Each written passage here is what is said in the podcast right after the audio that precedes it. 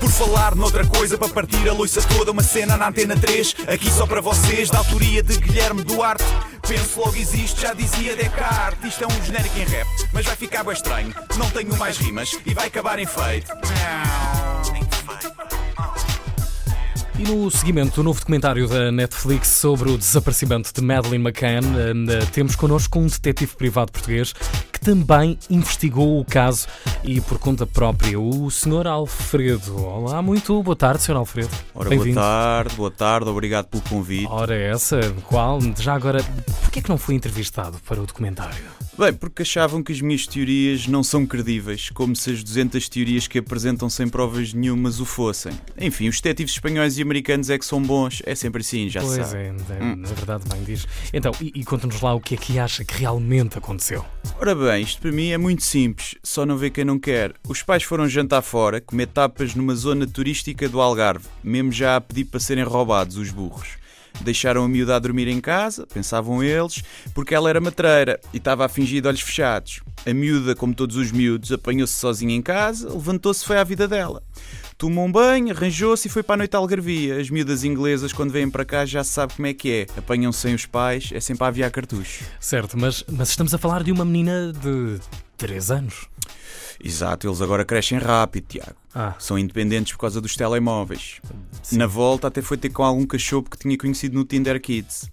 Bem, a mim tudo indica que a pirralha apanha uma carraspana de todo o tamanho e acorda no dia a seguir no berçário de um puto que ela nem se lembrava do nome. Ligou a televisão e viu pelas notícias que tinha dado merda e que os pais andavam à procura dela. Pronto, nunca mais teve coragem de ir para casa com medo de apanhar no focinho. Ah, ok. A teoria é mais ou menos interessante, mas, mas então acha que os pais não tiveram culpa nenhuma, é isso? Não, claro que não. Os pais são médicos, toda a gente sabe que os médicos só conseguem fazer uma coisa se tiverem empinado a matéria. Ora, ocultação de cadáveres não se dá na faculdade, logo eles nunca saberiam fazer. O médico é um bicho que, em termos de raciocínio, é um bocadinho limitado. Ah, então como é que explica o facto de os cães terem encontrado odor a cadáver no apartamento e também no carro que os pais alugaram? Isso é muito simples. Os pais eram médicos, não eram? Lá Sim. está. Os médicos mexem em cadáveres, ficam com o cheiro debaixo das unhas, principalmente se for gente que não é muito aciada e já se sabe como é que são os ingleses. Uh, ok, pronto. Fechamos essa parte, mas qual é realmente a sua opinião relativamente ao Roberto Murat? O Murat, culpa nenhuma. O bisgolho, se fosse raptar alguém, tinha raptado um dos gêmeos, porque pensava que era só um e trazia o mais pequeno em vez da med.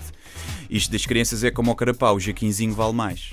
Estou a ver realmente que investiu uh, muito tempo nessa, nessa sua muito. nobre investigação. Disse que, que o fez por conta própria. Quais os métodos uh, e tecnologias usados e à sua inteira disposição? Uh, ora bem, o Google, acima de tudo, Ah. e depois é um palito e cozido à portuguesa. O Google? Sim, o Google é para pesquisar, não é? O palito é para tirar a carne dos dentes depois de comer o cozido e o cozido é para detectar pessoas que estão a mentir. Eu tenho uma vesícula muito intuitiva. Ah. Como o cozido, a seguir vou interrogar umas pessoas ou ver uns depoimentos e se fico com azia porque aquela pessoa me está a mentir. Não falha. Eu almoçava às quartas-feiras cozido e depois via o Sócrates na televisão. Certinho, dia de azia e refluxo. Só passava com bagaceira velha. E por acaso a sua vesícula consegue dizer-nos se a, se a Maddie ainda está viva e onde é que acha que ela pode estar? Eu não sei onde é que ela está agora, mas tudo indica que esteja em Portugal. Ah, ok. Quase certeza. Ok, e como é que explica os avistamentos em todo o mundo, essas coisas todas? Ah, lá está. Com tantos avistamentos ao mesmo tempo, só um é que podia ser verdade. E por isso, se mil são mentira, mil e um também devem ser. É a lei básica das probabilidades. No entanto, a ser verdade, há uma explicação muito plausível. Interrail. Pumba, Marrocos, Espanha, por aí fora, depois voltou, não é? Os ingleses gostam muito disto. Sol, praia, não sei o quê. Por isso isto agora é muito simples. Ela está mesmo a fazer 16 anos, não é? Pronto. Como isto anda, é só ir esperar por ela à porta do centro de emprego. Então acha mesmo que ela está viva e que não foi raptada para uma dessas redes de pedofilia? Não, não. Antes fosse, antes fosse. sério? Vai acabar num call center. Por falar noutra coisa, para partir a loiça toda, uma cena na antena 3, aqui só para vocês, da autoria de Guilherme Duarte. Penso logo existe, já dizia Descartes. Isto é um genérico em rap, mas vai ficar bem estranho. Não tenho mais rimas e vai acabar em feito.